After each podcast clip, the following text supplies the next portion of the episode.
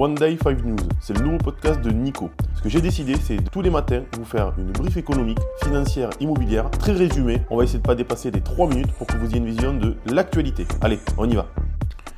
Beaucoup de choses se sont passées ce week-end. Je vais donc essayer de vous le résumer en 5 actualités. On va y aller rapidement. La première, la réélection d'Erdogan en Turquie pour un troisième mandat présidentiel. D'après l'agence officielle Anadolu, le président sortant de la Turquie a obtenu plus de 52% des suffrages. Recep Tayyip Erdogan est en marche pour un troisième mandat à la tête de la Turquie. D'après les premières estimations, Erdogan est largement en tête lors de la présidentielle. Le président sortant est sur le point d'être réélu pour un troisième mandat. Les résultats préliminaires indiquent une victoire convaincante pour Erdogan, consolidant ainsi son pouvoir en tant que chef de l'État turc. Accord préliminaire sur le plafond de la dette aux États-Unis. Après des négociations intenses, un accord de principe a été conclu aux États-Unis qu'aux États-Unis concernant le plafond de la dette permet d'éviter un défaut de paiement potentiel et d'assurer la solvabilité financière du pays. Les détails précis de l'accord n'ont pas encore été divulgués, mais il est prévu de relever temporairement le plafond de la dette pour une période déterminée.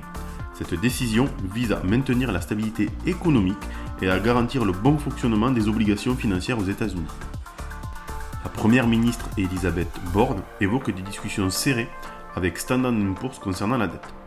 Suite à des discussions étroites, la Première ministre, Elisabeth Borne, a évoqué des échanges avec l'agence de notation Standard Poor's concernant la dette. Les discussions se concentrent sur la notation souveraine de la France et les perspectives économiques du pays. Borne a souligné l'importance de maintenir une communication régulière avec les agences de notation pour garantir la crédibilité financière de la France.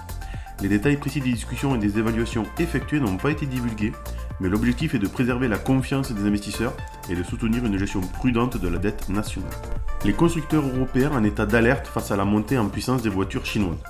Les constructeurs européens sont confrontés à une montée en puissance des voitures chinoises, ce qui les pousse à prendre des mesures pour faire face à cette concurrence croissante. Les marques chinoises telles que MJ et BID enregistrent une augmentation alarmante des immatriculations en Europe grâce à des prix attractifs. Les constructeurs européens redoutent cette concurrence qui propose des prix nettement inférieurs. En réponse, les constructeurs européens revoient leur stratégie de production visant à accroître leur rentabilité et à réaliser des économies significatives. Les gouvernements, comme celui de la France, envisagent également des réformes réglementaires pour soutenir l'industrie automobile européenne. Crédit Mutuel Innovation prévoit d'investir 50 millions d'euros par an dans des startups. Crédit Mutuel Innovation annonce une augmentation de ses capitaux propres de 250 à 700 millions d'euros, ce qui lui permettra d'accélérer ses investissements dans la startup. L'objectif est d'investir 50 millions d'euros par an à partir de 2024, en augmentant à la fois le montant des investissements et le nombre de projets financés. Cette initiative vise à soutenir les startups dans des secteurs tels que le numérique, la deep tech industrielle et la santé numérique. Crédit Mutuel Innovation adopte une approche flexible en matière de sortie, s'adaptant au rythme de chaque startup plutôt que d'imposer un horizon fixe. Petite analyse de la semaine dernière. La bourse de Paris clôture la semaine sur une note positive avec une hausse de 1,24% ce vendredi soutenu par le rebond du secteur du luxe, notamment LVMH et Hermès. Malgré cela, l'indice parisien a perdu 2,5% sur la semaine.